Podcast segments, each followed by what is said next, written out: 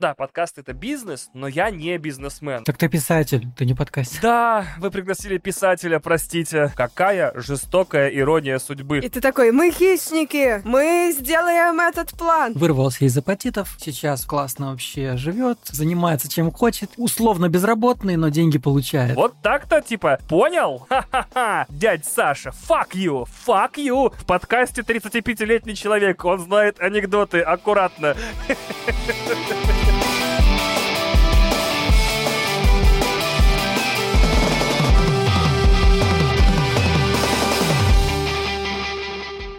Всем привет, это подкаст «Совет директоров». Меня зовут Саша, со мной здесь Наташа и Таня. Тани сегодня нет, но у нас, конечно же, традиционно есть гость на замену Тани. Каждую неделю мы говорим своей команде о том, что у нас очень важный и очень скучный совет директоров. Но на самом деле у нас очень важный, но очень веселый совет директоров, то есть наш подкаст, где мы собираемся Вот здесь. это разгон, Саня. Вы думали, будет скучно? Вы включили этот подкаст, такой, ох, сейчас поскучаю. Да, мы собираемся здесь, чтобы шутить шутки, рассказывать друг другу забавные истории про бизнес. И не только, а конкретно в этом сезоне мы, например, зовем гостей. Вот один из таких гостей попозже представится. Привет, я Наташа. Я хозяйка ларька. Ларек – это школа малого бизнеса. И мы помогаем предпринимателям успевать жить свою лучшую жизнь, зарабатывать денежку и еще реализовывать всякие идеи по улучшению мира и развитию прогресса в целом. Привет, я гость на замену Тане. Я Ваня, меня зовут Иван Толачев. Я журналист, подкастер и блогер, ведущий подкастов, прости господи, «Горящий бензовоз», «Что было раньше», «Один дома» и «И тебя заменят». Ну а мой голос вы уже слышали. Меня зовут Саша Младинов, и я основатель подкаст-студии «Богема». Мы делаем подкасты для крупного бизнеса, брендов, экспертов и блогеров. Приходите, мы сделаем для вас классный подкаст. А также мы сделали этот подкаст в моей студии, за что я благодарен своей команде. Спасибо. В этом сезоне мы изучаем подход к жизни разных людей. Не только предпринимателей, не только ребят, которые топят за развитие своей карьеры в найме, не только художников, которые топят за то, чтобы исключительно реализовывать свои творческие идеи. Мы пытаемся найти способ собрать себе какой-то свой собственный конструктор, из которого будет складываться успешная жизнь. И мы увидели, что очень много факторов, от которых эта успешная и счастливая и богатая жизнь зависит. Поэтому мы продолжаем наши исследования, и сегодня у нас э, в гостях Ваня, который нам расскажет свою точку зрения на то, как можно успевать жить свою жизнь, зарабатывать деньги, и при этом еще желательно заниматься тем, что действительно нравится. А вот нравится ли Ване то, чем он занимается, мы сейчас как раз и спросим. Как вот твои дела вообще? Как ощущения? Прекрасно дела, ощущение замечательно. Стать человеком, который э, зарабатывает себе на жизнь подкастингом, я никогда в жизни не думал, не надеялся и не верил, что такое возможно. И забегая вперед всех, кто у меня когда-либо какие-либо консультации по подкастам брал, я на коленях умолял просто не заниматься этим ради денег, потому что денег в этом никаких нет и не будет никогда. Пожалуйста, расслабьтесь, сделайте по кайфу, просто говорите кайфовые вещи, все будет хорошо. Какая жестокая ирония судьбы, что поработав на миллионе разных работ, в данный момент моя карьера состыковалась так, что я просто говорю в микрофон за деньги. Много, часто, интересно и увлекательно. Класс. Э, Я просто хотел добавить про то, что типа сейчас человеку, который делает бизнес на подкастах, мы иногда с э, Сашей шутим шутку про то, что до сих пор миллионы людей, ну пока что мы, конечно, в русскоязычном сегменте, но миллионы людей не знают даже, что такое подкаст, а у нас, ну, несмотря на это, у нас строится успешный бизнес на подкастах. Вот такая вот ирония. Ваня, скажи, пожалуйста, как вот ты в молодости, не побоюсь этого слова, представлял свою вот вообще развитие своей жизни? Был ли вот этот момент, я очень люблю задавать этот вопрос. Был ли этот момент, когда у тебя была развилка, и ты понял, что сейчас надо делать какой-то какой выбор, что моя жизнь сейчас пойдет или туда, или туда, и, как всегда, к сожалению, нельзя выбрать одновременно все. Давайте расскажу три очень коротких истории. Значит, меня в 2009 году с четвертого курса университета, я, кстати, учился на филологии, преподаватель английского языка и литературы, отчислили к чертовой матери за плохое поведение, бессовестное просто абсолютно невыносимое, да. Да, просто отвратительная. А что ты сделал? Самая смешная сессия была в моей жизни 5, 5, 4, 5, все зачеты, и меня отчислили с практики теории перевода. То есть я одаренный студент был, что называется, который очень много о себе в какой-то момент возомнил,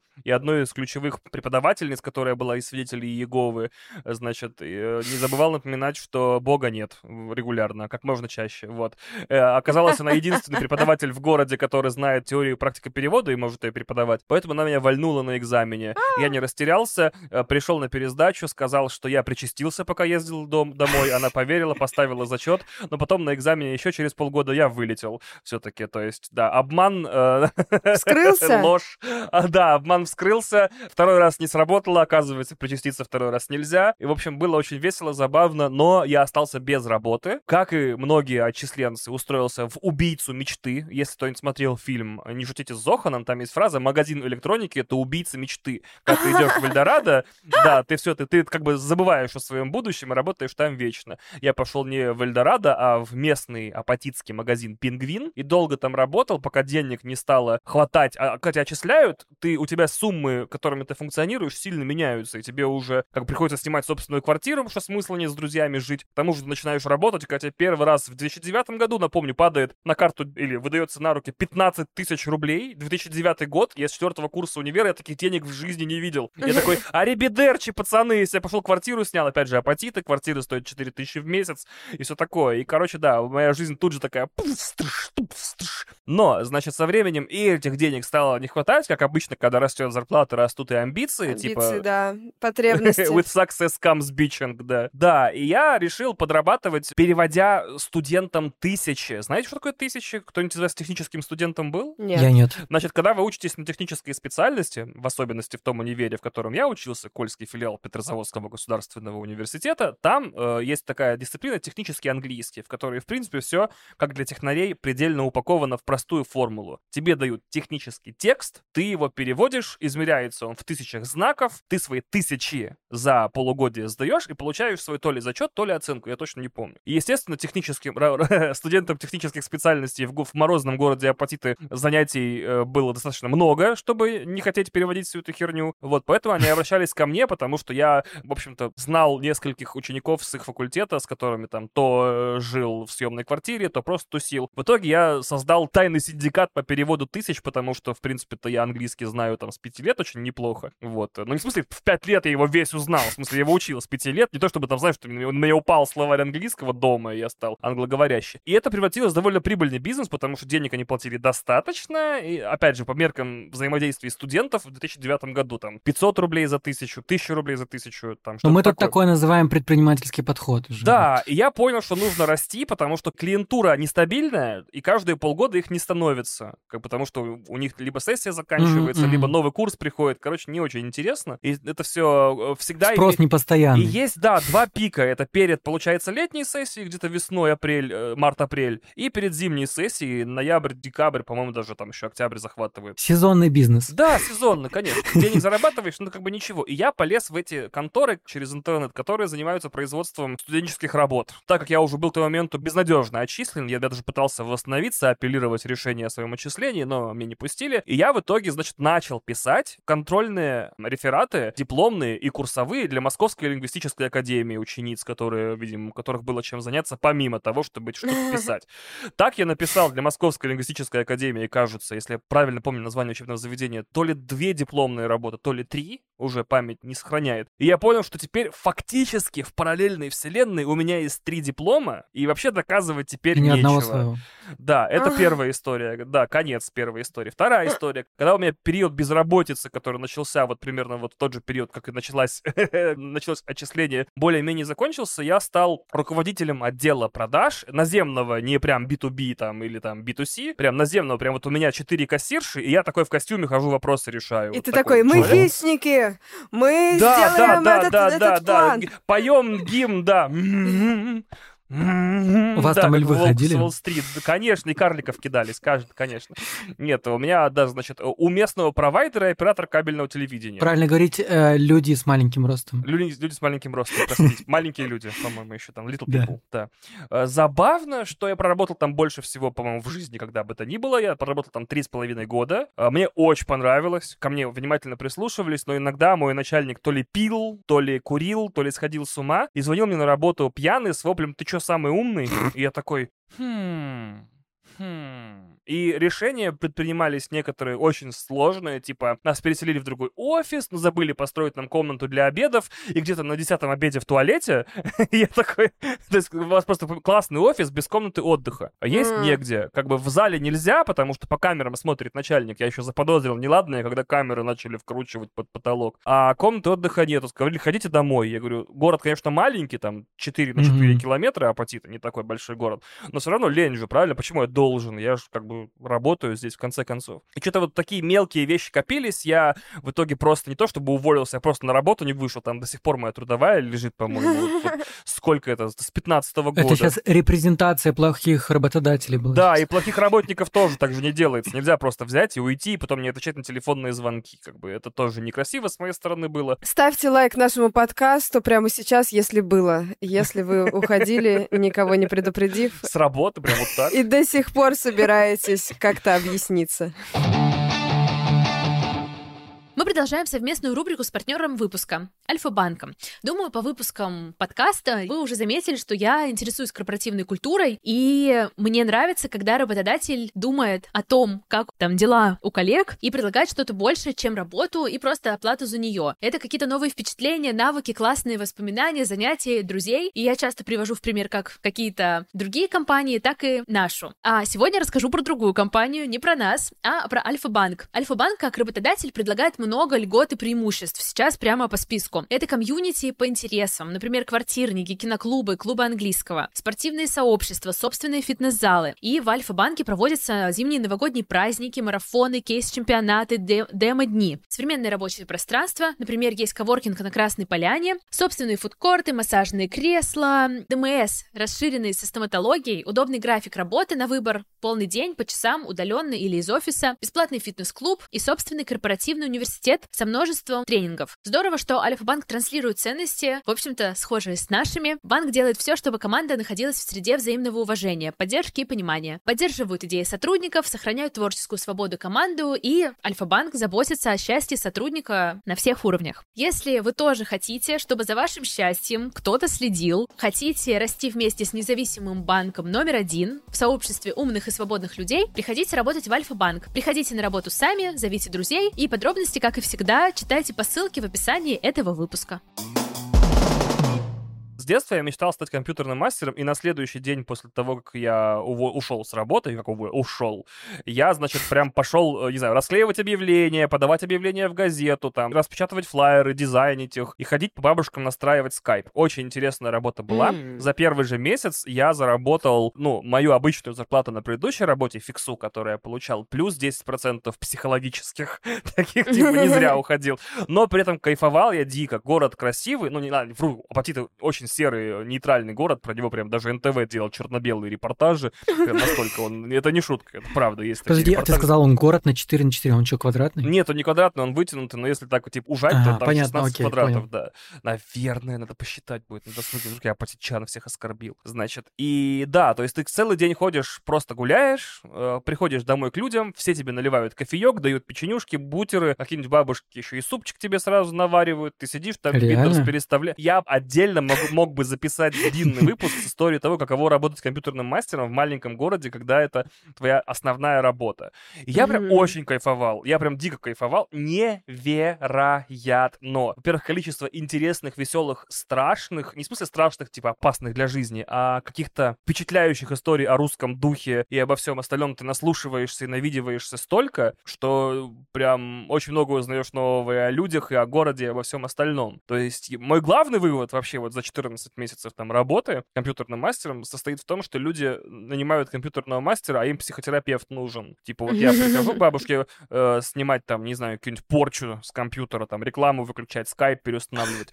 И вот и сижу, пью кофеек. Знаете, что люди очень часто извиняются, когда у них растворимый кофе. Я не понимаю, что это за национальный комплекс такой. То есть каждый день. Кофе будете, да? Ну, простите, у меня только растворимый. Я такой, чё, А какой какая разница?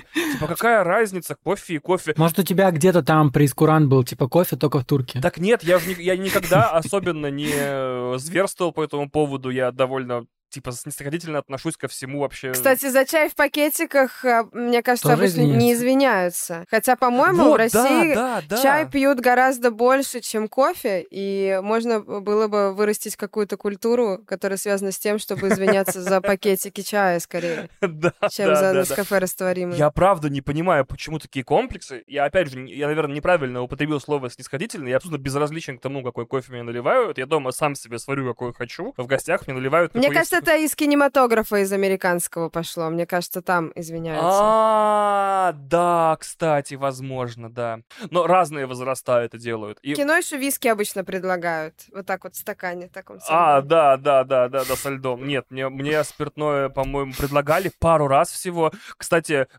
самые популярные эти самые мифы. Нет, женщины не спят с мастерами. Мне ни разу не предложили. Я ни разу не отказывался. Нет, никто не вызывает нас для этого. Это абсолютно лишено смысла. То есть мы работали, фу, мы работали, я работал и думал о двух вещах. Во-первых, типа странно, когда ты вот сидишь, пьешь кофеек, жуешь печенюшку, подходит к тебе женщина лет, допустим, там 60, просто садится рядом на кровать, пока ты вот на стуле сидишь, и говорит, а у меня сына вчера посадили. И я такой, «А, а». он вот шел рядом с горящей машиной, он не знает, кто ее поджег, но вот как бы ни- никого не нашли, а, а его а, типа задержали рядом с ней. Вот он и сел. И как мне теперь жить? Я такой, так, понятно, окей, хардкор.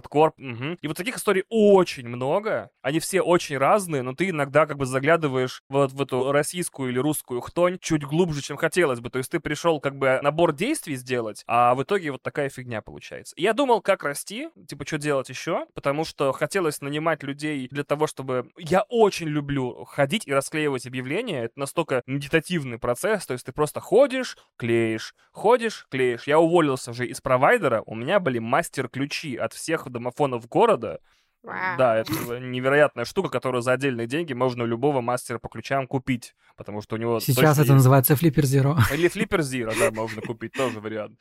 Вот, я просто ходил и заклеивал объявления. Потом мне надоело клеить, я заказывал в типографии на какие-то доходы какую-нибудь партию флайеров и просто их там закидывал в почтовые ящики. Потом я, значит, пришел в самую большую газету города, нетрудно, если это апатит, и у них всего две газеты, одна так себе, другая не так себе. И ты говоришь, мне нужно, мне нужно оказаться на первой строчке объявлений услуги с очень простой формулировкой, которую я тоже сам придумал. Типа, решу все проблемы с компьютером, телефоном, планшетом там и всей или другой, и другой электроникой. М-м. Потому что ремонт это, это узко, Да, типа настройка да. узко, а вот решу все проблемы общно и понятно. Кризисный менеджер, он приходит в- да, в кризис и решает. Потому что я же могу и отремонтировать, и настроить, и переставить, и все остальное. Что-то могу отремонтировать здесь, что-то не здесь. И семейные проблемы обсудить. Это без проблем, да. И в общем-то, в общем-то, они сказали, чем дольше вы купите объявление, тем выше оно будет стоять в списке. Я взял в кредит у мамы денег, типа 50 тысяч рублей суммы для вашего подкаста, наверное, абсолютно невероятные. То ли 50, то ли 30, что-то вот в этом районе. Вот типа эти... Инвестиции. э, mid five figures. Вот эти... Только в рублях. Да-да-да. Вот. И просто купил, по-моему, год или полтора этих объявлений вперед. Меня поставили на первое место в газете. По-моему, потом кто-то перебил, и я на втором, но а, формулировка была такая классная, что работала замечательно. Так вот, то есть я, получается, с найма ушел на свободу и занимался своей фигней прям прекрасно вообще. Все делал, все шло своим чередом. У меня были знакомые чуваки, от- открывшие еще какие-то студенческие друзья студенческих друзей, которые открыли свою эту самую маленькую закоулочку с ремонтом там телефонов, ноутбуков и всего остального. В итоге люди говорили, нужно отремонтировать сломанное. Я брал у них вещь, вез этим друзьям, за процент они делали, я процент Мгм. накидывал, как бы чисто за доставку туда-сюда.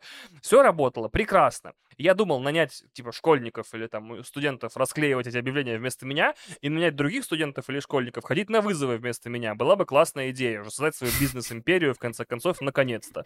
Пока моя вторая привычка, там, писать тексты смешные про видеоигры и кино и все остальное, не взяла верх, и мне не предложили работу в Москве, э, как раз-таки уже сразу же. А это, представляете, вы всю жизнь в апатитах прожили, и вам пишут из Москвы прям в Телеграм. В Москву прдж, там буква Е не пропечаталась. Я до сих пор это сообщение очень люблю от своего начальника. Типа, в Москву приедешь, такой он Е пропустил, придж. Э, я такой приехал в Москву и понял, блин, ну в Москве так не получится. В Москве не получится просто завязать с наймом и уйти вот на вольные хлеба. В Москве жестко, в Москве тяжко. Проходит три года, я снова разочаровавшись во всем найме, такой, я, короче, все понял. В Москве выигрывает не тот, кто больше всех работает, а тот, кто производит впечатление, что работает больше всех. Окей, типа, понятно. В итоге, да, я, значит, ушел сначала из журналистики, потом из видео, открыл свой продакшн, заключил какие-то смешные контракты, э, и не смешные контракты тоже смешные, потому что делал видосы этим, как его, господи, комиком, и делал еще некоторые видео для мэрии Москвы. В итоге все замечательно сложилось так, что я трижды, как самый умный колобок, значит, от хозяев ушел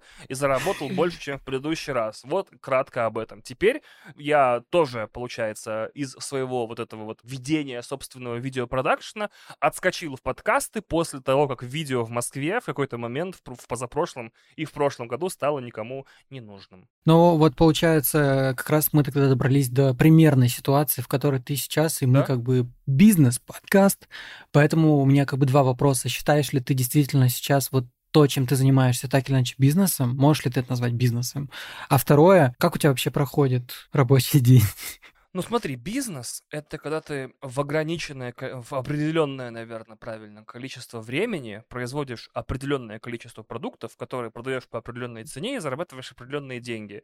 Это также определение индустрии, то есть фиксированный продукт, фиксированное время по фиксированной цене. Но бизнес ты еще это продаешь. То есть как бы получается, да, я произвожу в неделю какое-то количество часов записанного материала, за которого так или иначе в большинстве случаев платят слушатели, потому что основной доход у меня все-таки от подписок Patreon, Boosty, там, Telegram, платный Telegram-канал, Apple Subscriptions и многое-многое другое. А на какой-то другой процент тоже там сравнительная часть от всего этого — это рекламодатели. И вот с недавних пор, благодаря вам, дорогая любимая студия Богема, еще и спонсорские подкасты, исходно, собственно, заказанные какими-то прекрасными людьми. Юху! То есть, да, безусловно, это бизнес. Спектр задач, которые приходится решать, довольно бизнесовый. Хотя, например, вот в конгломерате горящего бензовоза я скорее отвечаю за креатив. То есть мне вот прям с бизнес-вещами сложно, но вот мне интереснее писать сценарии, сочинять там крутые штуки, придумывать форматы и так далее и тому подобное. С бизнесовой частью мне не так просто. То есть, например, вот у меня стоит на 1 декабря типа, придумать новогодние акции для своих подкастов, да, и вот,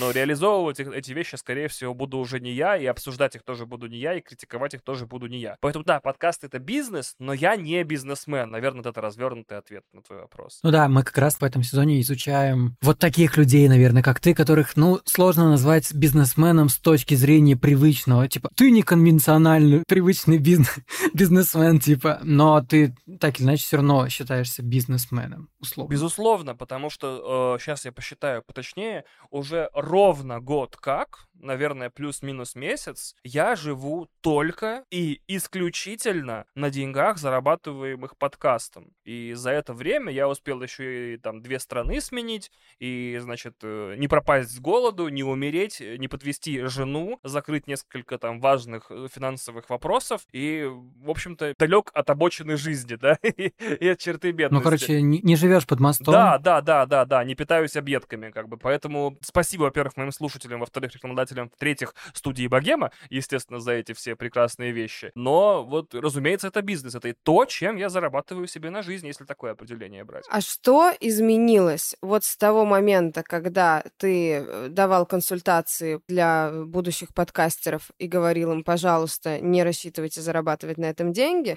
Вот что изменилось между вот этой точкой и той точкой, где ты сейчас говоришь, что я уже э, год вообще живу и содержу семью именно на... Э, на подкастах. На подкастах, да. Аудитория аудитория, количество аудитории. Когда я это говорил, я вел один очень андеграундный, специально созданный по методикам, не знаю, сект и культов подкаст «Один дома», в котором я постоянно об этом говорю, предпринял все возможные ходы, чтобы ограничить ее популярность наоборот. То есть я запутанно называю выпуски. Ни в одном выпуске нет почти никаких представлений и объяснений. Сразу с места в карьер какие-то разгоны и так далее, и так далее, и так далее. То есть как будто он специально отпугивает неподготовленных, чтобы быть клубом для своих. Этих своих набралось. Со временем все равно. Прекрасная аудитория, замечательные люди. Где-то около, значит, там, не знаю, нескольких тысяч рублей. Давно в моих не заглядывал, простите. Несколько тысяч людей слушает подкаст, значит, э, в холостую. Спасибо вам огромное за уделенное внимание. Еще какой-то процент людей за него еще считает необходимым платить. Я им делаю для этого и дополнительный контент, тусуюсь с ними в чате. Некоторых из них знаю лично, и некоторые из них даже за время существования подкаста за пять лет стали моими друзьями и друзьями моей супруги. Вот так вот получается, да? То есть это было такое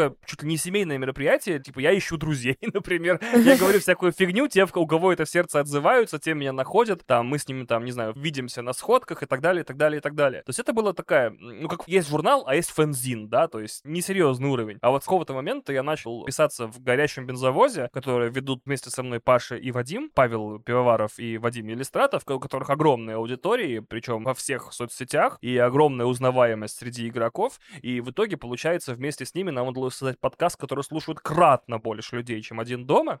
И с таким количеством аудитории пришли уже другие, не знаю, спектры ответственности, другие деньги, другие спонсоры, другое абсолютно все. То есть это все-таки прям, вот это прям бизнес-проект. То есть нашими решениями иногда, иногда, не всегда и не в 100% случаев, бензовозе руководит бизнес-жилка, нежели какие-то типа давайте сделаем выпуск высказывания, в котором ни разу не, объя... не назовем новую игру, которую все хотят от нас услышать. Эти экспериментальные штуки я в один дома себе позволяю, а вот это все-таки прям бизнес-подкаст. Благодаря чему, вот как ты считаешь, получается зарабатывать на подкастах? Благодаря, как, что я сейчас услышала, это формат и тематика выпусков, которые позволяют включать в себя интеграции, за которые mm-hmm. платят. Это партнеры с аудиторией, то есть ты подключился к партнерам с большой аудиторией, да. и вы усилили друг друга, коли- да, количество... все верно, да. Катализаторы. Да, да, абсолютно верно. Что еще? Занимаетесь ли вы продвижением? Что-то было, что-то, Я должен что... чуть-чуть сделать оф-топ. Ваня просто скромничает. На самом деле я начал слушать подкаст «Один дома», когда он только-только зарождался. Я попал на выпуск, когда Ваня рассказывал, как он ездил в Альпы.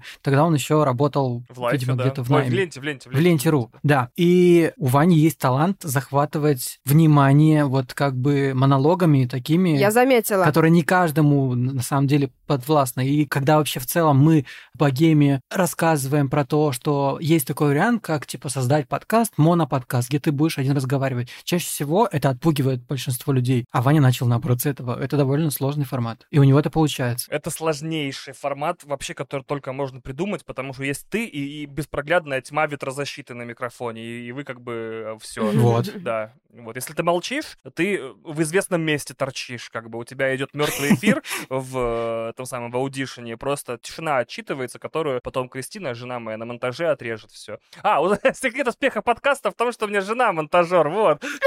Моя жена режиссер монтажа, кстати, да, работала на телевидении и в Ленте.ру, и в куче видеопродакшенов, и на Яндексе, на куче всяких контор, поэтому я могу час просто симулировать, не знаю, припадок перед микрофоном, а она потом нарежет это все так, что я просто TED-ток веду часовой вообще. Идеальный, без запинок, без проблем, без всего. Спасибо ей огромное. Без нее, конечно, никто бы один дома не слушал. Секрет для наших слушателей. Вы думаете, что мы такие умненькие, веселые, хорошо формулируем благодаря Соне и Андрею, которые потом режут наши выпуски. Да, абсолютно верно. Спасибо всем монтажерам э, и режиссерам монтажа. Без вас бы мы звучали бы просто, как, не знаю, умственно отсталые люди. Э, да, это правда. Просто вот я, я объясню, почему я задала этот вопрос, потому что ты так интересно рассказываешь, что хочется сейчас на паузу поставить подкасты, начать записывать сразу же свои подкасты, чтобы исключительно на них зарабатывать. Вот. И хочется понять сначала про те вещи, которые действительно сработали, потому что вот смотри, сейчас еще раз перечислю, это рекламодатели, и это все-таки аудитория, то есть либо ты, когда подключаешься с партнерами, либо ты все-таки занимаешься продвижением и увеличением охватов, потому что если ты хочешь на этом зарабатывать и продавать рекламу, и продавать подписки, то чем больше людей, тем больше людей заплатит. И третье, это как раз это, как его, создание контента и привлечение внимания людей к платным подпискам, к Патреону, Boosty и каким-то дополнительным опциям. Вот ты, Наташ, подходишь к этому очень организованно, четко, и я бы даже сказал, со какого-то маркетинговой стороны, наверное, да, я правильно сформулировал? Вот что промоушен контента, рекламодатели, этот самый, что там еще, платный контент, все вот это вот, да. Я вообще, честно говоря, подходил ко всему этому с другой стороны абсолютно. И тут, наверное, понятно, вот Вадим, который был в вашем прошлом, возможно, позапрошлом выпуске, э, он ведет со мной один подкаст, и с Пашей еще. И вот вы увидите сейчас разницу в наших, скажем так, подходах к подкастингу.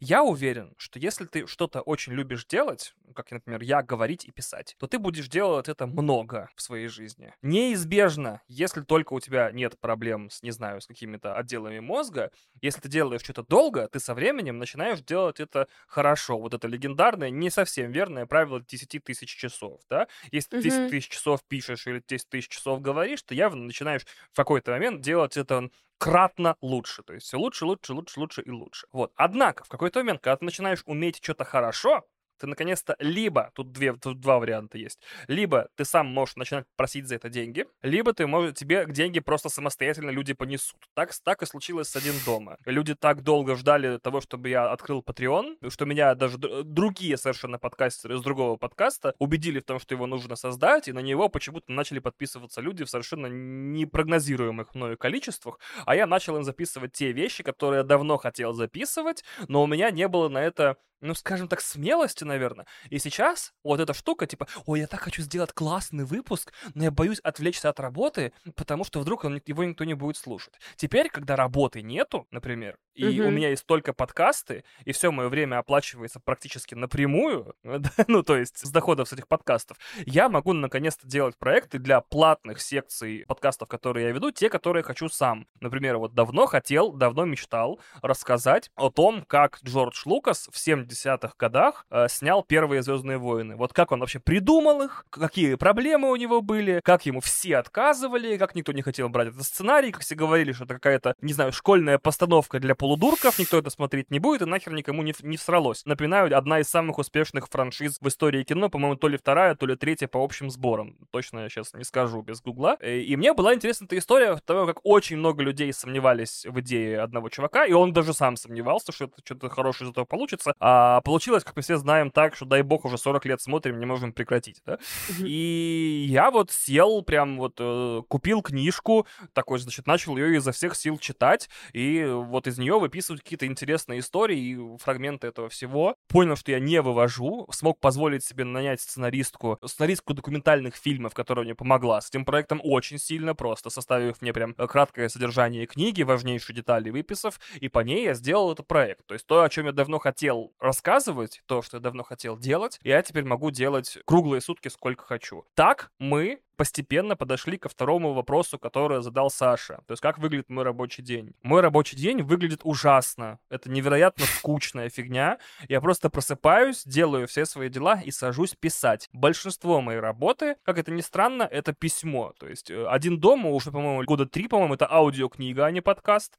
То есть, я начитываю уже готовый сценарий размером где-то в 5-6 тысяч слов в среднем. Иногда бывает меньше, иногда бывает больше. Э, потому что так гораздо ярче получается получается все не забыть, и все вещи, которые ты говоришь, тоже прям классно звучат. Там ты можешь все четко сформулировать. Сначала, правда, звучало как очень плохая начитка. Теперь я научился вокруг этого текста, который уже прям полностью написан, как-то фристайлить. Сейчас мне нравится гораздо больше. То же самое, я пишу сценарии для выпусков «Горящего бензовоза», для выпусков «Что было раньше». То, что не успеваю я, э, пишет э, Анастасия Хохлова, прекрасная женщина. Спасибо ей огромное за помощь со столькими сложными вещами. Я в основном пишу. Вот это смешно, но работа моя как подкастера, я преимущественно пишу. Я записываю, сейчас я посчитаю, в среднем типа 4-5 часов в неделю. То есть 3 часа там горящий бензовоз. Очень редко я... Э, один дома давно альманах выходит раз в месяц в лучшем случае, а дополнительные выпуски к нему записываются чаще. Поэтому да, вот я вот пишу там 5-6 часов я провожу за микрофоном, и где-то, допустим, часов 12-15 в неделю я пишу. То есть вот прям сижу, скучно пишу, иногда 2 часа в день, иногда вот я... Так ты писатель, ты не подкастер. Да, вы пригласили писателя, простите.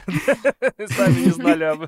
Подожди, но ты говоришь, что, во-первых, у тебя было такое, сейчас прозвучало, о том, что ты ушел на свободу из найма, и мне интересно сейчас, чувствуешь ли ты себя свободным, или ты все еще чувствуешь, ну, такое, типа, у нас просто был выпуск про то, где мы говорили то, как мы себя ощущаем, и вот я вроде бы бизнесмен, у меня есть своя вот студия Богема, но все равно я чувствую, что я в рамках этой студии, так или иначе, у меня есть какие-то обязанности, ответственности, я не могу просто сказать, все, завтра я улетаю в Куршавель и работайте без меня. Ну, короче, я так не могу себе позволить. Вот у тебя, может ли вот ты такой, сегодня не хочу работать, или я не хочу работать месяц, ты можешь вот это сказать, что нет? И второе, типа, вообще, ты ощущаешь это как работу, или ты занимаешься все еще тем, что ты любишь? О, это очень хорошие вопросы. Сейчас я попробую очень сжато и очень интересно ответить на них оба и не подвести ни ваших слушателей, ни вас, не соврав и не уйдя в какой-то длинный пространный монолог. Это будет немного трудно, я попробую. Смотрите.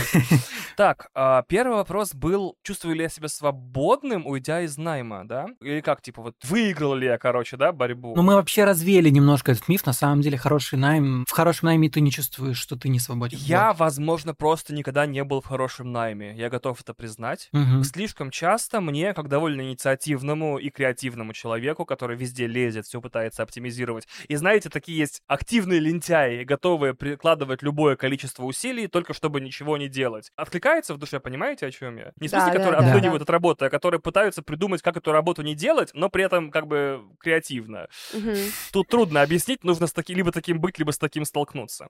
И считая себя именно таким креативным лентяем, я слишком часто отвечал на вопрос, типа, ты что самый умный? Возможно, какая-то моя персональная травма, я вот от нее пытаюсь избавиться. Я пытаюсь как вырастить в себе своего собственного внутреннего начальника, который не будет меня ругать никогда. Вот, потому что вот никто меня ни- никогда особенно не ругал, но вот просто ощущение того, что ты работаешь на человека, которому нужно меньше тебя, то, что ты делаешь, вот это довольно э, тревожное, не- неприятное ощущение. Опять же, везде есть компромиссы. То есть э, в Москве с этим очень быстро знакомишься, особенно когда начинаешь работать в проправительственных медиа. Да, мы можем сделать классный проект про истории и экономику и особенности контрафактной одежды в России, прям классный. Ради него я свою пару абсолютно белоснежных New Balance сжег рядом с Moscow City, чтобы снять заставку. Проект называется Паль, можете, по- наверное, он все еще доступен на YouTube-канале Ленты.ру, если он не удален там давным-давно уже в ходе ютубовской чистки.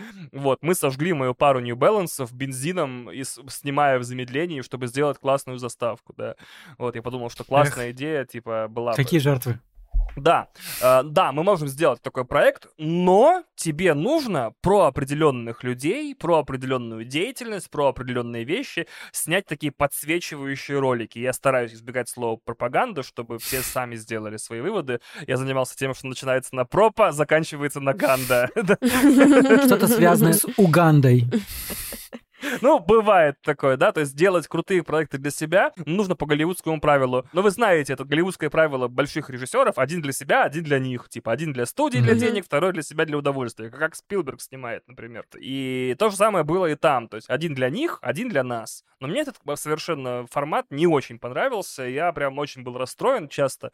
И по этому поводу очень много нервничал. И очень любил свою работу изо всех сил, поэтому э, особенно ярко и яростно и очень тяжело переживал например, вот это вот, когда мы с женой женились, продолжая работать, и в свадебное путешествие поехали только, наконец-то, уволившись из-за со скандалом через полтора года или год, по-моему, после того, как женились. Но так же люди, не, не- так же не бывает. Мы так прям любили работать, что, ну, вообще прям, чуть ли не на работе на- э, замуж вышли, собственно, и все остальные, и церемонию сыграли. Потом мы поняли, что это все вот как в том меме, знаете, человек постепенно надевает клоунский грим, и у него в соседнем кадре фра- фразы типа «Ничего, я я выйду в выходной, мне же не все равно делать нечего. Или, да ладно, типа, прикрою всех сотрудников, типа, не страшно. И в конце вот, я подумал, что вот я превращаюсь в человека с этого мема. Мема тогда еще не было, к сожалению, это, это было там много-много лет назад, лет, наверное, пу-пу-пу, 3-5. И вот я теперь занимаюсь тем, что я люблю, и я вообще не ощущаю, что это работа. Иногда это связано с очень специфическими, скажем так, когнитивными искажениями. Уж не знаю, правильно этот термин употребляю в этом случае или нет. Но вот, например, «Горящий бензовоз» — мой самый любимый, масштабный, прибыльный проект, которым я занимаюсь, который отвечает за довольно большую часть моего дохода в жизни, который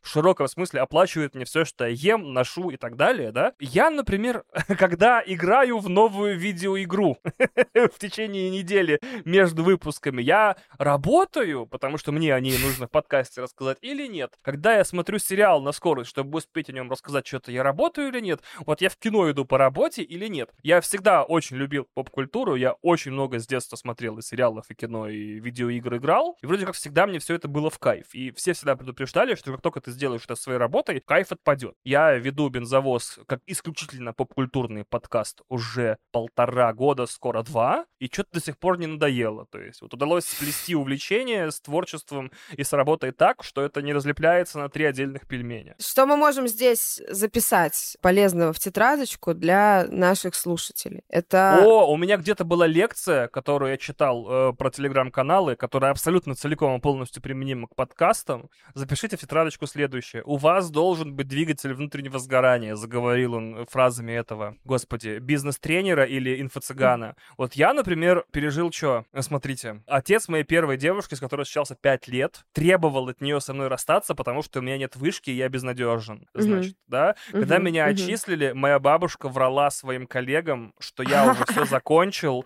и уехал в Финляндию работать там на, не знаю, господи, в фирме по торговле там рыбой или флотским управлением. Плотским управлением. Вот, поэтому как бы недостаток моего высшего образования, э, который неоднократно становился темой для разговора со мной или с моими близкими, очень меня стеганул в свое время. Поэтому я теперь хочу всем этим людям ретроактивно, то есть где-то в прошлое, доказать, что вот зря они так плохо про меня думали, я-то нормально и денег могу заработать, и еще при этом, ну не знаю, не сойти с ума на работе, которую ненавижу, например, и с минимальным количеством каких-то компромиссов. Это вот запишите. Вот движок внутреннего сгорания, он очень сильно вообще необходим в этих делах, когда тебе все время есть что доказывать, ведь, ведь я не могу приехать к отцу своей девушки и сказать, вот так-то, типа, понял? Ха-ха-ха, дядь Саша, fuck you, fuck you, вот моя выписка за месяц. Но ты просто надеешься, что однажды он подпишется на Patreon. Ну, может быть, Сам начнет тебе платить. Второе, да, может быть тупорылое правило, но правда, делайте подкаст, который сами хотите слушать. Но я не, могу представить себе правила большого пальца проще, четче и понятнее. Делай подкаст, который бы хотел слушать сам. Если ты пишешь сценарий и сам, как бы так цензурно выразиться, ну, конечно, не расстегиваешь серинку, да, такой типа, господи, какой у меня сценарий. У меня такие шутки здесь, у меня такие факты неожиданные, у меня такая здесь кайфота, просто не могу. Быстрее, быстрее, быстрее, быстрее, быстрее, типа, ее бы записать, то как бы, а зачем ты тогда это все делаешь, собственно? Ради чего? Какой канализационный люк из анекдота про сыр ты кормишь? Знаете анекдот про канализационный люк про сыр? В подкасте 35-летний человек, он знает анекдоты аккуратно. Сейчас Саша внутренне ликует, потому что за э, доставание откуда-то там из э, с верхних полок с антресоли из-под кровати анекдотов и рассказывания обычно отвечает он. В свои 27 Давай. справляюсь тоже неплохо. О, ничего себе, я думал, это Но прям... такой анекдот я не знаю. Значит, э, сырная лавка, забегает человек, кладет деньги на стол, забирает головку сыра, убегает. Люди такие, ладно, бывает. Через пять минут прибегает заново, кладет деньги на стол, забирает головку сыра, убегает на улицу обратно. Все такие, да что такое? Третий раз забегает, кидает деньги на прилавок, хватает головку сыра и убегает. Все, весь магазин за ним на улицу. А он стоит около э, канализационного люка с этой головкой сыра в руках, кидает ее вниз и смотрит. И все вокруг него собираются и смотрят. И кто-то такой, и, по-моему, продавец или кто-то из э, посетителей такой, а что там? А он такой, не знаю, но сыр любит. Вот, поэтому деятельность любая бессмысленная, абсолютно э, полностью лишенная всяких выхлопов, э, не знаю, результатов, смысла, опять же, и всего такого, что только может быть, называется кормежка канализационного люка сыром. Вот, поэтому если вы делаете подкаст в холостую, вы кормите канализационный люк сыром. Там что-то живет, сыр, наверное, любит, но вы об этом никогда не узнаете. Но это, в принципе, применимо к любым проектам, возможно. Я думаю, что вообще очень важный, очень важный момент, что я вот вижу, когда я наблюдаю за людьми, общаюсь с людьми, там, не знаю, читаю комментарии, слушаю в каких-то беседах, что как будто у нас э, с детства мы тащим вот это вот э, уверенность в том, что надо делать выбор. Ты либо делаешь что-то для людей, для успеха, для заработка денег, либо ты делаешь что-то для себя, что ты хочешь. Получается, что либо ты успеваешь из этого что-то одно, делаешь что-то там исключительно для себя, это смотрят, и это может разделить с тобой полтора человека, либо ты продаешься корпорациям за бабло и делаешь что-то, что тебе не очень-то интересно, но потенциально это может заработать. И тут либо ты успеваешь что-то одно, либо у тебя жесткое расщепление, что ты делишь свое рабочее время и свое личное время, и в рабочее время такой типа денежки, денежки, мои денежки, они мне позволят получше жить мое личное время. Либо ты пытаешься это все совместить, и я вот, когда около там 20 лет э, делала вот этот жизненный выбор, как бы, как бы вообще, что, что я кем я хочу быть, когда вырасту. Я выбрала как раз вот этот вариант, когда ты пытаешься все, все совместить. И каждый раз, когда встречаясь с какими-то сложностями на пути, меня успокаивает и меня поддерживает мысль о том, что моя жизнь и тот вектор, по которому я двигаюсь, он как бы цельный. То есть я не еду по двум дорожкам одновременно, это все равно одна дорожка. И вот моя позиция в том, что на самом деле, если ты хочешь идти к успеху в каком-либо деле, то нужно его тебе будет делать очень долго. А для того, чтобы делать очень долго это дело, тебе нужно изначально бы, хорошо бы, да, выбрать то, что тебе, тебя не бесит и что, что тебе нравится. И, по-моему, здесь нет каких-то противоречий. Ну, то есть я не знаю, как вот у вас складывалось там детство, там взросление, институт и все остальное, но как будто бы у меня, я даже не знаю откуда, от родителей, от, из, из телевизора, от преподавателей всегда было то, что ты как бы ты сначала должен делать то, что тебе надо, то, что от тебя требует, а потом уже что сколько останется, делай то, что ты хочешь. И на том, что ты хочешь, не очень сильно получится заработать. И я это очень часто встречаю также как бы в мыслях там э, других людей, когда они формируют свою позицию. Я вот думаю, что залог успеха, если мы говорим сейчас про подкаст, про вот такую работу, когда ты сидишь перед микрофоном целый день, и за это тебе платят денежки и присылают сердечки, то, во-первых, надо понять, любишь ты это или нет, в основном, нравится тебе это или нет, и понять, есть ли какая-то тема, на которую ты готов разговаривать бесконечно и выходить в какие-то разные ответвления от, от этой темы. Вот это очень важный, важный момент. Очень долго в моей жизни три, не знаю, три круга или там сферы или чего угодно в диаграмме Вена. Например, это то, что я хочу делать, то, что я люблю делать, то, что получается у меня хорошо, и то, за что платят деньги, наверное, все-таки четыре круга, да, были абсолютно четырьмя разными занятиями. И потребовалось все-таки какое-то усилие, чтобы их э, объединить в один. Усилие это связано не с тем, что тебе нужно предлагать какие-то там, опять же, не знаю, там, потеть, страдать, не спать ночами, падать в депрессию, в алкоголизм или во что-нибудь другое. Это связано с тем, что тебе нужно менять род занятий, а это всегда очень страшно. Например, напомню, вот три истории, которые я рассказал в самом начале, очень очень страшно быть отчисленным из института. Ты выходишь из здания, и ты, тебе не нужно туда возвращаться. Это очень страшная мысль тебе. Типа, типа я сюда, скорее всего, есть вероятность, уже не вернусь.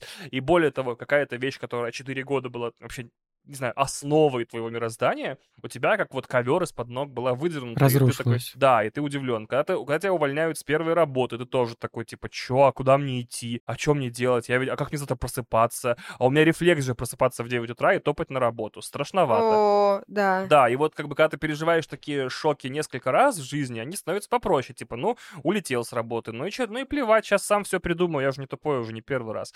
Вот, но первые разы, конечно, сложно. В крайнем случае докажу им всем. Что в они зря... случае, вот, обычно, да, само собой. В крайнем случае, они все еще при, при, приползут на коленях и будут умолять сделать для них, там, не знаю, какой-нибудь consultation или, не знаю, купят integration или что-нибудь еще сделают. Поэтому, да, это очень страшно, но опять же, в ходе этой хирургической операции мне удалось, наверное, либо мне повезло в каких-то вещах, либо меня поддерживали прекрасные люди, типа моей жены, моих друзей, моих слушателей, э, либо просто вот как-то вот так, как, не знаю, все-все-все-все-все вектора совпали, и все так направилось, что теперь все эти четыре круга диаграммы Венна — это одно и то же занятие. Я умею делать подкасты, я люблю делать подкасты, и мне за них платят. А в чем ты видишь э, отличие этого формата с точки зрения восприятия слушателей слушателями, ну вот отличие от Ютуба, от э, текстов, от э, быстрых каких-то, быстрого короткого Шортов. контента в, со- э, в соцсетях, типа ТикТоков, там, Рилсов и так далее. О, мое главное наблюдение, ты всегда фон. Процитировал он внезапно Ага. э, фразу Ага. из песни Хаски. Я всегда э, в расфокусе, я всегда фон. Ты всегда фон. То есть я ни разу ни в жизни, по-моему,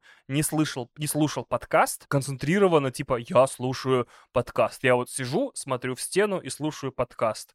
Я Мгм. когда-то думал и хотел, типа, купить кресло и швырять этот мягкий мячик такой в стену, э, значит, как для собак покупают такой, короче. Он не свистит, но он такой эластичный, короче, да? Швырять его Мгм. в стену и слушать подкаст, это жутко скучно оказалось. То есть весь мой сценарий слушания подкастов, это я куда-то иду, я во что-то играю, или я чем-то занят там дома, типа, не знаю, чем-то.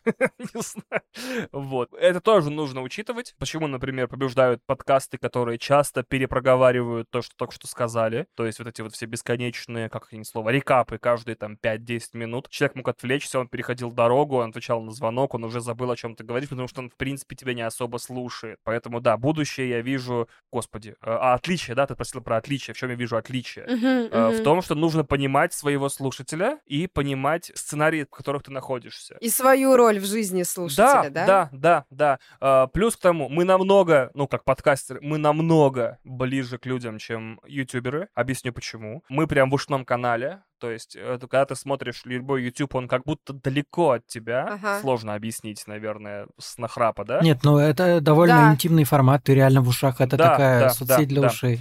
ты прям в ушах, вот. Э, Поэтому парасоциальные отношения у слушателей с подкастерами растут, может быть, наверное, куда быстрее, чем у ютуберов. Ютубовский контент в производстве стоит вкратно дороже, просто чудовищно дорого. Снимать видео дома или не сни- снимать видео вообще не дома, вообще снимать видео как человек, который посвятил сколько там, 3-4 года собственной жизни производству и, не знаю, промоушену и продюсированию видео, могу сказать, что я не знаю контента дороже, скорее всего, код может Мгм. быть дороже, приложение дороже определенно, чем Мгм. видео. Но видео пипец сколько стоит. Очень смешно, когда приходят люди со смелыми идеями и, увидев прайс, в общем, просто осыпаются на землю, просто с ума сходят. А, а подкасты в производстве жутко дешевые. Даже вот если ты собираешься делать их на базовом уровне, все, что тебе нужно, это майк, монтажер и все, и, и любая программа для записи звука. Я начинал писать подкаст на микрофоне, но первые свои выпуски подкастов, которые я вел других, я наговаривал, как, как все известные люди, в общем-то, из подкастовых кругов,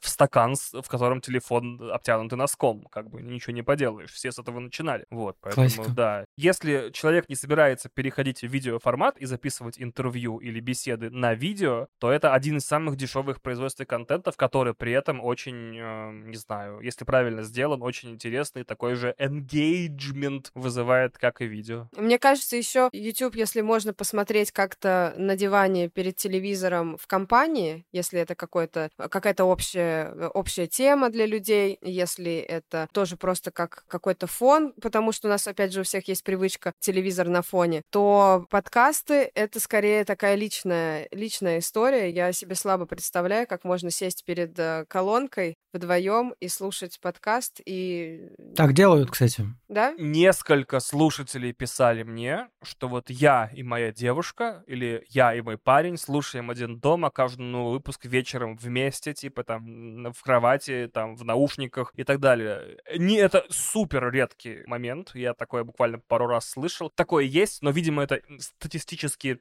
типа незначимый процент людей так делает. Все-таки это всегда, а ты на один на один со слушателем практически, да, в 99.9% случаев. Мы вот ушли в подкастинг, и такое ощущение, что я не на своем любимом подкасте, где я по факту кайфую, а как будто я сейчас работаю. Мы снова обсуждаем подкасты. Саша, извини, мне очень интересно. Нет, нет, нет, все окей, все окей. Я, Как бы я согласен со всем, что говорит Ваня. На самом деле, действительно, мы точно так же у себя проповедуем примерно те же самые истины внутри студии. Мне вот очень понравилось, когда мы спрашивали у наших слушателей вообще, в какой момент они включают наш подкаст, и когда люди писали, типа, я еду на работу на велосипеде с утра и слушаю вас, я моюсь в душе с э, наушниками, пока что они еще от этого не сломались, и слушаю вас в душе, или там, я готовлю еду. Мне понравилось, как там молодой человек говорил, что я включаю, я включаю ваш подкаст перед сном, и я как будто засыпаю на тусовке, где сидят еще мои мои друзья, и они что-то болтают, и я как будто сижу и э, участвую в этой беседе, но из-за того, что я засыпаю, я очень много не могу говорить, но у меня есть ощущение, что это я с вами вместе в комнате нахожусь и так далее, как люди вообще э, эту историю визуализируют. Много очень писало людей, что они включают для того, чтобы заснуть, и кидали нам претензии, что вы слишком там угорали, и я не заснул под ваш подкаст. Мне пришлось Слишком бодрые подка- ребята. подкаст о вреде курения и что-то такое. Я на самом деле, ну, типа, мой любимый формат — это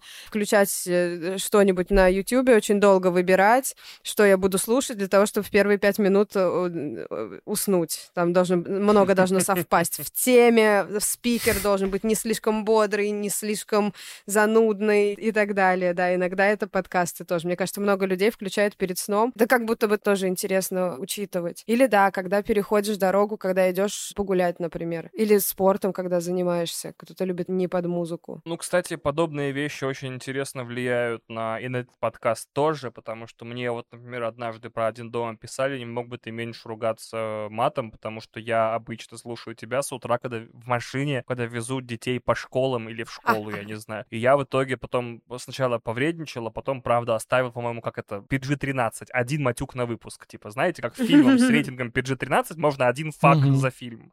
Вот. И я, и я подумал, что, блин, наоборот, получается, э, чтобы подчеркнуть какую-то Это классную вызов. мысль в подкасте, если у тебя есть один мат на выпуск, и ты можешь ругнуться только один раз, куда бы я ее поставил. Это и мне стало интересно, насколько это можно классно использовать. И может человеку теперь спокойнее возить детей, потому что всего один матюк, его там и пропустить можно вообще спокойно. Я хотела, я хотела продолжить вот перечисление в тетрадочку факторов успеха в каком-либо деле, конкретно в деле подкастинга, который мы сегодня обсуждаем. И у меня вот такой тейк есть, помимо того, чтобы добиться успеха в каком-то деле, чтобы на долгой дистанции его продолжать, нужно внимательно выбрать то, что тебе будет интересно, потому что это тупо выгодно. Меньше сил надо тратить на то, чтобы себя заставлять. Еще вот в моей концепции, когда ты пытаешься сложить все части своей жизни в одну дорожку и двигаться, не, не разделяя личное и рабочее время, здесь нужно тоже принять во внимание тот факт, что если ты начинаешь серьезно заниматься тем делом, которое тебя интересует и которое тебя радует и вдохновляет, то все равно здесь есть до 50%, по-моему, в этом деле всяких вещей, которые на самом деле тебя будут раздражать, и к которым нужно прилагать, прикладывать усилия дополнительно, и в которых все равно надо себя заставлять. То есть мне кажется, что нет такого варианта, когда ты такой, я в потоке, я просто живу свою жизнь, делаю, что мне нравится, мне сыплются за это деньги, я даже могу их не, не считать. Потому что даже вот, когда мы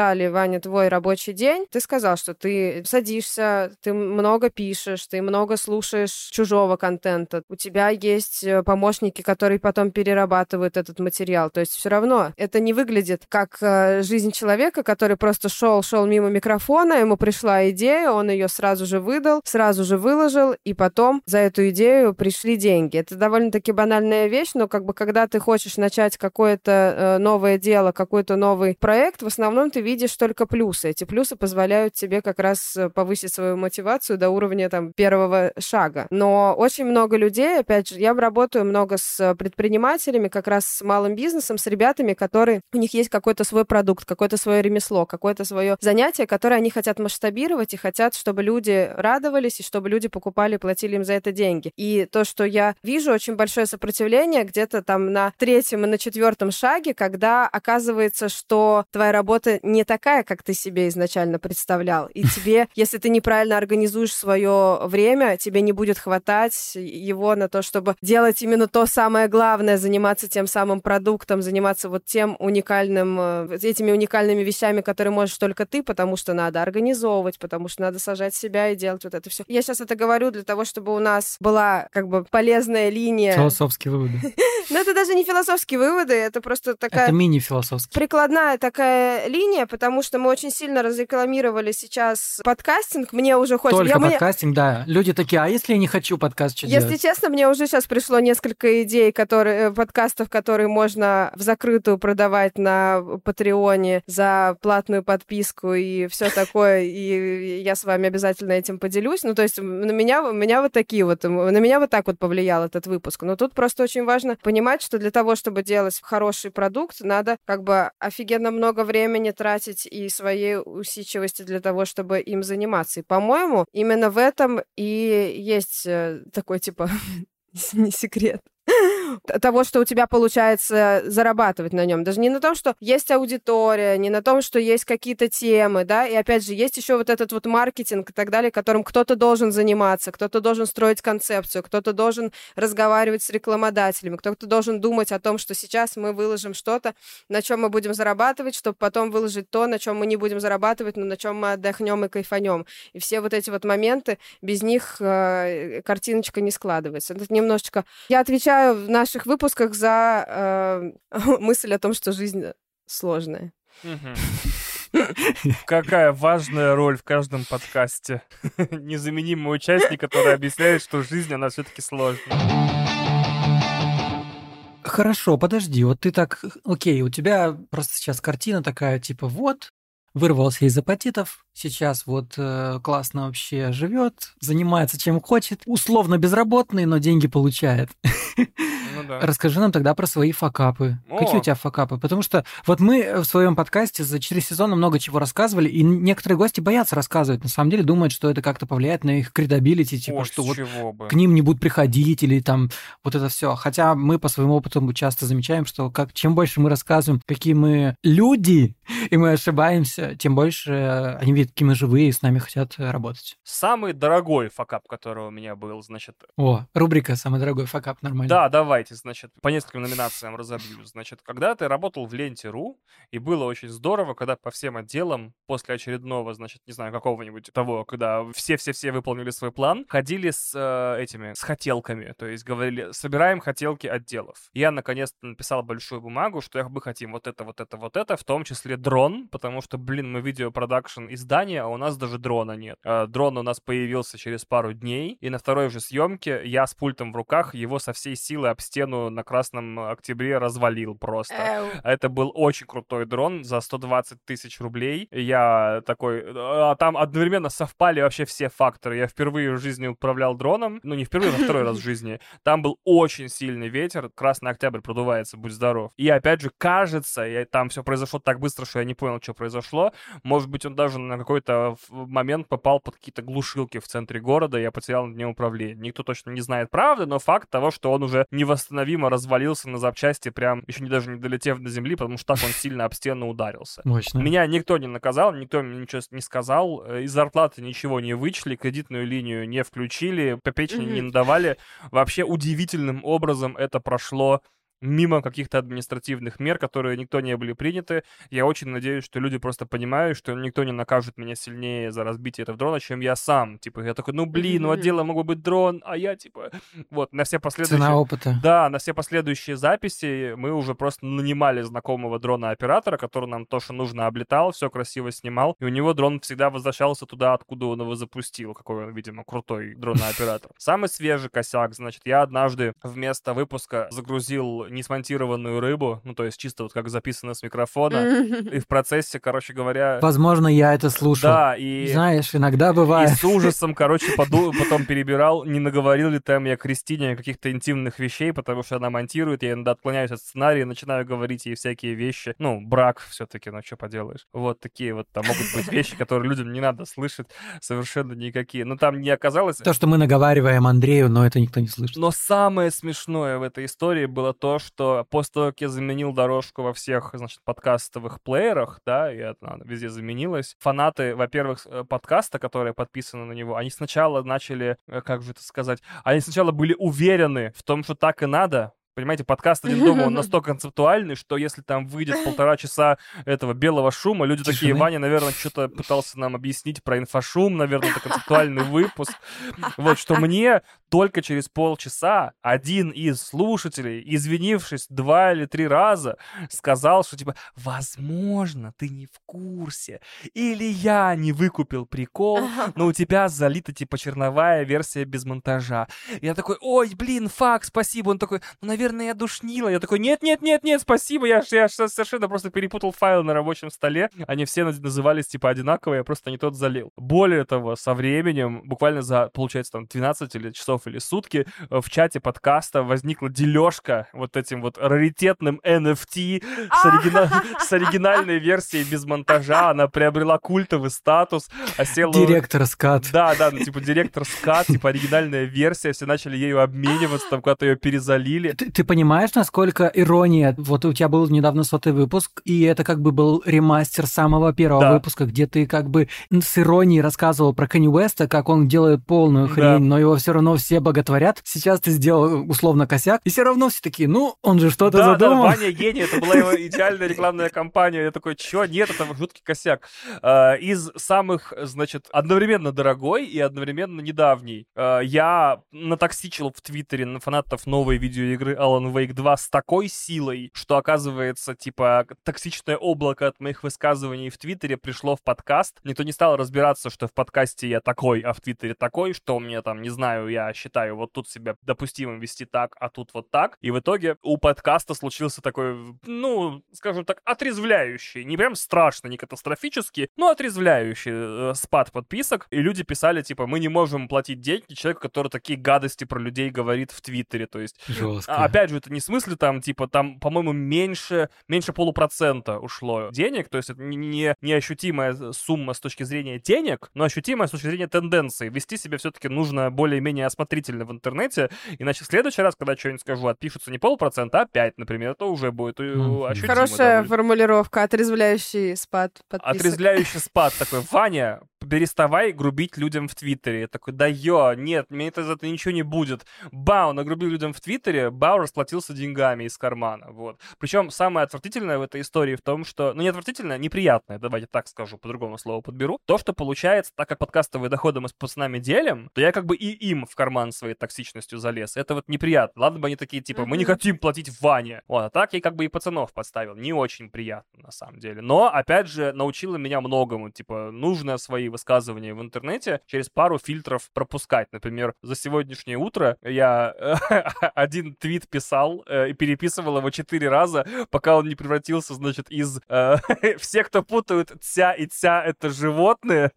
Я такой, господи, Ваня, нет, пожалуйста, в, такой, в такую формулировку, где которая как бы не я умнее всех, а типа я прошу всех быть умнее всех, типа не допускайте, чтобы в вашей жизни начальник путал ся и тся. Вот, типа вот такие вещи. То есть, Увольняйтесь. Вот, как бы, да, уходите с работы. Подкаст, да, э, вот, как бы, видишь, получается, когда прилетает как бы по кошельку, сразу начинаешь думать, что, может, ты правильно ведешь себя не так. И смешно, что я недавно записывал тоже интервью про э, все свои подкасты, про то, как я на них там зарабатываю и что делаю, слова лампы для Ютуба. И там меня спросили, типа, влияет ли аудитория на то, что ты говоришь? Я там так растирался прям несколько минут, типа, да чё, аудитория не влияет, они все меня любят, чё я не говорю, они все принимают.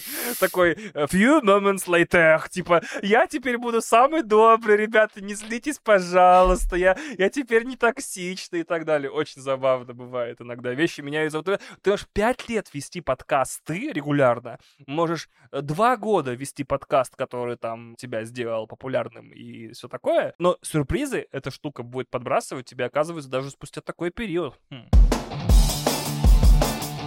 Я хотел задать вопрос про пенсию. Про пенсию, ну не то, чтобы меня супер это интересует, но ты задумывался о пенсии? Ты же не будешь до пенсии подкастами заниматься. Что думаешь? Как это вообще? Как из этого выходить? Самое смешное в этой истории, в последний мой рабочий день, а я напоминаю, что я перестал работать э, в своем провайдере 3 июля, в свой день рождения, я сделал себе такой подарок, типа я не пришел на работу и больше на нее не пришел никогда. 2 июля, когда я говорил, что я все больше не могу, пришла, значит, заместительница, заместительница, значит, начальников, начальников, и одним из ее аргументов Ваня не уходи было, а какую уже пенсию ты будешь получать? Чтобы не кренить ваш подкаст в том направлении, в котором он кренится не собирался. Скажу, что мой ответ звучал как «я не уверен, что к, к тому моменту, когда я выйду на пенсию, эта страна будет существовать». Вот, это я про это, mm-hmm. это я сказал в 2015 году. Mm-hmm. Осуществятся ли какие-либо из тех или иных прогнозов, никто не знает. Но, допустим, допустим, я понимаю, когда ты, например, не знаю, работник сталелитейного завода какого-нибудь, да, то там, там понятно, там на пенсии в 70 лет, как бы, ну, не знаю, сталь не польешь. Я понимаю, когда ты работник какого-нибудь комбината или фабрики. Там тебя роботы заменят, ты просто на пенсию раньше выйдешь, мне кажется, так или иначе, уже хочешь не хочешь. Но мне кажется, что подкастинг от меня не так много требует, чтобы я не мог заниматься им в 70 и не завести, например, подкаст, который вот уже с высоты всех моих лет. Мои суставы, значит. Да, да, да, какая, какая завтра будет погода. АСМР подкаст. Ну, ну, ну, хотя бы, типа, да, вот, представим, Скриплю зубами. сильно очень опережу э, среднероссийскую статистику по продолжительности жизни людей, и в 70 лет запишу подкаст для 20-летних, типа, что бы я хотел бы знать 50 лет назад, типа, вот, что бы мне хотелось бы знать. Вот мои советы, учитывая там то, что я к тому моменту, я надеюсь, еще там не заболею ни И Альцгеймером, ни 20-летние такие, уложишься в 3 секунды? да, я, такой- высшее образование срака. До встречи в следующем выпуске. В следующем сезоне это сезон уже будет сезон, 3 да, это слишком длинно. Поэтому да, я Они не такие, знаю. что такое высшее образование? Ой, ну все, мы сейчас таки собрались, типа, зумеров обсирать, мы такие, типа, уже старые. Нет, на самом деле, я раз за разом думаю о том, что правда нужно в каком-то банке уже, хоть в каком-то банке, завести в счет, на который там откидывать какие-нибудь 10% со всех получек, которые там потом, начиная с 70 лет, я потрачу тут же, не знаю, на какой-нибудь э, транспланетарный э, этот сам отдых на Луне или что-нибудь такое, или на Марсе, я не знаю, где там они будут. Но, блин, э, не знаю, что на по, по этому поводу сказать. Я не думаю о пенсии, мне всего 35. Мне до пенсии еще капец сколько времени. Вот. Говорили все люди, которые потом типа были на пенсии нищие. Возможно, все-таки с появлением нейросетей продолжительность жизни людей как-то увеличится, не знаю, появится аугментация, и в целом будет киберпанк 2077. Я, если честно, думаю, Ну да, что вот кстати. вопрос пенсии, это как будто бы действительно, если ты уже научился мыслить и самостоятельно добывать деньги из своего труда, да, не, не, ну, не перекладывая ответственность это на какого-либо своего работодателя, то уже ответственность за свои пенсионные отчисления тоже как бы в состоянии взять. И можно как бы в 40 подумать об этом, или в какой-то другой момент, когда вдруг действительно встанет этот вопрос, когда придет вот эта вот мысль. Видимо, у Саши уже пришла эта мысль, и, скорее всего, Саша первый из нас начнет активно предпринимать действия к, то- к тому, чтобы формировать свои пенсионные отчисления. Я пока что точно уверена, что я с этим разберусь. Я пока что активно прям не начала действовать в этом направлении, но думаю, что это не очень сложно, и это нас, наверное, ответственность каждого организовать себе какую-то недвижимость, какие-то инвестиции, какие-то там типа 10% как- Какой-то куда-то капитал. каких-то отчислений в каких-то разных валютах на всякий случай. И вот это вот э, безопасность, которая позволит тебе потом уже по желанию в 70 записывать подкаст про суставы или не записывать подкаст про суставы и лететь на Луну. Может, ты, может, ты книги начнешь писать? Ты вполне можешь, я думаю. Да, могу, хочу, сейчас в том числе... О, господи, продумываю, как бы это начать. Сейчас самое время заанонсировать, А, если к ты уже сожалению, ничего не пишу. Мы решаем с терапевтом, почему все остальные мои проекты даются мне так легко, а написание книги не дается никак вообще, вплоть до парализующего страха вообще первую букву на- нажать. Вот ни- никто не Ну, знает. наверное, не время пока. Вот э, к этому выводу мы примерно и приходим. Она такая, «Как- а если не сейчас, то когда? В 50? А я такой, ну, в принципе, логично. У меня есть еще финальный вопрос. Он вообще довольно простой, и ты точно его знаешь. Что ты выберешь? Тихую, спокойную Мгм. жизнь долгую или смерть в лучах славы? О, господи. Смерть в лучах славы? Ох. А как вы так скакнули от пенсии до смерти в лучах славы? Ну вот, э, да, ну ладно. Через а- анекдоты. Да, в принципе, Но это из киберпанка. Если ты не узнал, тогда все. Если честно, если... А, да, точно, это из киберпанка. Если честно, какая может быть смерть в лучах славы, я не знаю ни одного человека, который своей славой наслаждается. Там на каждый, не знаю, счет, который тебе в ресторане закрывает заведение, есть полторы тысячи человек, которые подскакивают тебе, к тебе на улице с желанием с тобой сфотографироваться и не принимают «нет» как ответ. Я вот со своей стороны зайду, и вот типа подкастерам быть хорошо, все знают твой голос, никто не знает почти твою внешность. Мы с Кристиной гуляем по Тбилиси, она говорит, часто ты что-то со мной разговариваешь, и на тебя пацаны озираются и улыбаются, типа. Я такой, я, я просто не замечаю, я иду, как не знаю, как в подводной лодке. Эм, Вот. И я такой, угу, угу. Я видел реально популярных людей, то есть, например, жену мою часто узнают в Тбилиси, типа, о, вы комик Кристина Биткулова, ура, ура. Это прикольно, но вот я видел, например, как тяжело по улице передвигаться, ну, потому что я работал в Esquire, и там пару раз удавалось а, а, оказаться на всяких мероприятиях эсквайровских, я видел, как тяжело по улице передвигаться Саше Петрову, например. Это прям звездец вообще.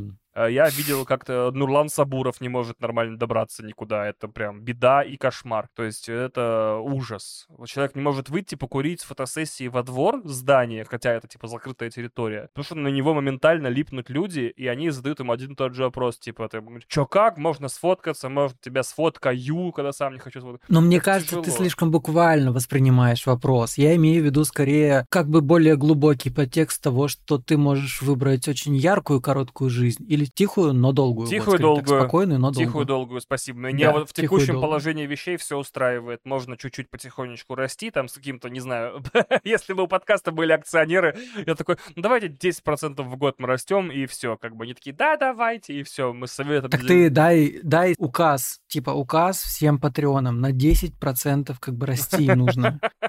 Не знаю, там рожайте детей, подписывайтесь. Слушайте, но этот вопрос решает, мне кажется, трансформация сообщества в секту, когда они уже должны скидывать себе десятую часть своей зарплаты, А, и ты просто кстати, мотивируешь и подбадриваешь их к тому, чтобы они больше зарабатывали, чтобы они больше работали, старались. А это другой подкаст нужно заводить, где я мотивирую людей много зарабатывать и, и превращаюсь постепенно то ли в Елену Блиновскую, то ли в, не знаю, в Аяза Шабудинова, я пока не решил, или в гибрид Елену Шабудинову. Там, кажется, все, кого ты перечислил сейчас под подследственных следствием. миров. Да, я, кстати, я, кстати, очень удивился, когда, значит, да, двух главных людей, торговавших ничем, за что-то замели, да, это очень...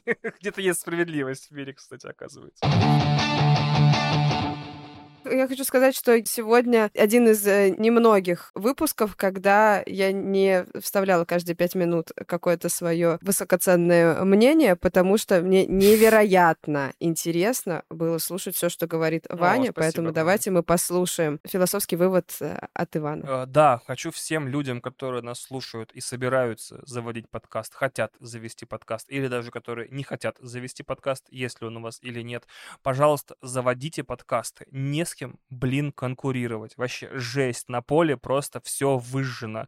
Э, Вообще кошмар. Э, Пожалуйста, если вы все заведете крутые подкасты, мне придется раньше вставать, мне придется больше работать, больше делать дел, не знаю, Больше э, на- писать нанимать, да, нанимать знаков. больше, э, там, не знаю, вот этих вот референтов, которые мне э, помогают писать сценарий. Как-то, не знаю, больше подкастов делать, придумывать более крутые подкасты, чем у меня есть. Только из конкуренции рождается, не знаю, крутой продукт. Только из конкуренции Лучше. рождаются очень замечательные штуки. Пожалуйста, не принимайте это как издевательство. Я абсолютно серьезно. Если вы до сих пор не знали, заводить вам подкаст или нет, ждали, не знаю, разрешения или знака, вот он, заводите подкаст, записывайте его. Эволюция все равно отсеет, например, тех, кто в это дело по ошибке зашел. Эти вот 90% подкастов, которые не доживают до пятого выпуска. А с остальными мы поконкурируем как следует. Вот. Не думайте, что поляна поделена, у всех есть все, у человека ограниченное количество часов на подкасты в сутках. Нет, заводите смело и скорее делайте крутой продукт, вы этого достойны, мы этого достойны. И мне на русском языке слушать нечего вообще, кроме подкаста Тоси Боси. Лучшего подкаста в России, который я не веду, и на русском языке тоже. Блин, э, на самом деле, я, я реально, я придумала еще один подкаст, пока мы разговаривали. Ты хочешь его анонсировать? Нет, нет, я тебе потом анонсирую. Вот, я придумала, Хорошо. типа, два варианта еще одного подкаста э, на выбор. А про, про, про конкурентов, да, мне кажется, сейчас, Саша, или сейчас, или никогда. Как бы когда-то должен был прийти момент, когда мы будем в эфире обсирать наших конкурентов. У нас была история, что в день, когда вышел самый первый наш выпуск Совета директоров, в этот же день, за день до вышел Нет, мы раньше вышли. У нас вышел трейлер, и буквально через неделю или в эту же неделю вышел ну, короче, в одну совет неделю... директоров от другой студии. Просто в одну неделю запустился первый выпуск нашего подкаста, который называется «Совет директоров», и где люди разговаривают про бизнес. И просто еще один совет директоров, где люди разговаривают про Где бизнес. один человек там, Да, да, с и гостем мы- обычно. Мы, ну, типа, мы разозлились, и, ну, не, ну, мы такие, типа, Ну переживали. да, нет, такие, это так, мы разозлились, и весь первый сезон мы прям ебашили. Ну, мы, короче, и, и мы слушали их выпуски и такие, нет, у нас лучше, ладно, нет, у нас лучше, у нас лучше. Вот, и, возможно, мы были од- одними там из э, единиц слушателей этого подкаста, потому что нам было очень, очень важно послушать, обсудить и такие, типа, нет, ну, нет, нет, ну мы, мы получше. Я не знаю, существует этот подкаст до сих пор или нет, но тогда нам прям подпортило это настроение, то, что то, твою же мать, мы так долго выбирали эти все названия, чтобы звучало, и чтобы вот это, чтобы вот все, и в одну неделю выходит именно с таким же названием. Да, кстати, хочу сказать, что я за пять лет ведения «Один дома» неоднократно, короче, э, видел подкасты, которые выходят, которые там э, больше людей слушают, чаще рекламируют, там, которые круче звучат и все такое. И я такой, господи, они, они отберут у меня всю аудиторию. И, короче, время прибрало своих, там, они позакрывались, перессорились, посамоуничтожались, там, поколлапсировали вследствие, там, не знаю, депрессии авторов и так далее. Поэтому, поверьте, единственный способ, типа, добиться в этой, в этой и во многих других индустриях успеха, это просто продолжать записывать свой подкаст. Вообще, половина успеха в том, чтобы просто сделать следующий выпуск. Все. Знаешь, на ум приходит э, очень прикольная ситуация, когда Стива Джобса обратно приняли в Apple, и он навел порядок, потому что у них слишком огромная линейка была. Он просто навел порядок, и его спросили, а что вы будете делать дальше? Он сказал, я буду ждать. Я буду ждать лучшего момента, чтобы, типа, что-то сделать. И в этом плане, вот мы, наверное, дождались, Наташ, можем праздновать, потому что последний, но пока что не выходили новые эпизоды с мая этого года, значит, у них кончились силы, а у нас все еще выходит. И нас еще слушают, что довольно приятно. Вот так вот. Ну нет, ну знаешь, не настолько сильно была наша вот э, ярость, чтобы через год э, праздновать, что какой-то другой подкаст закрылся.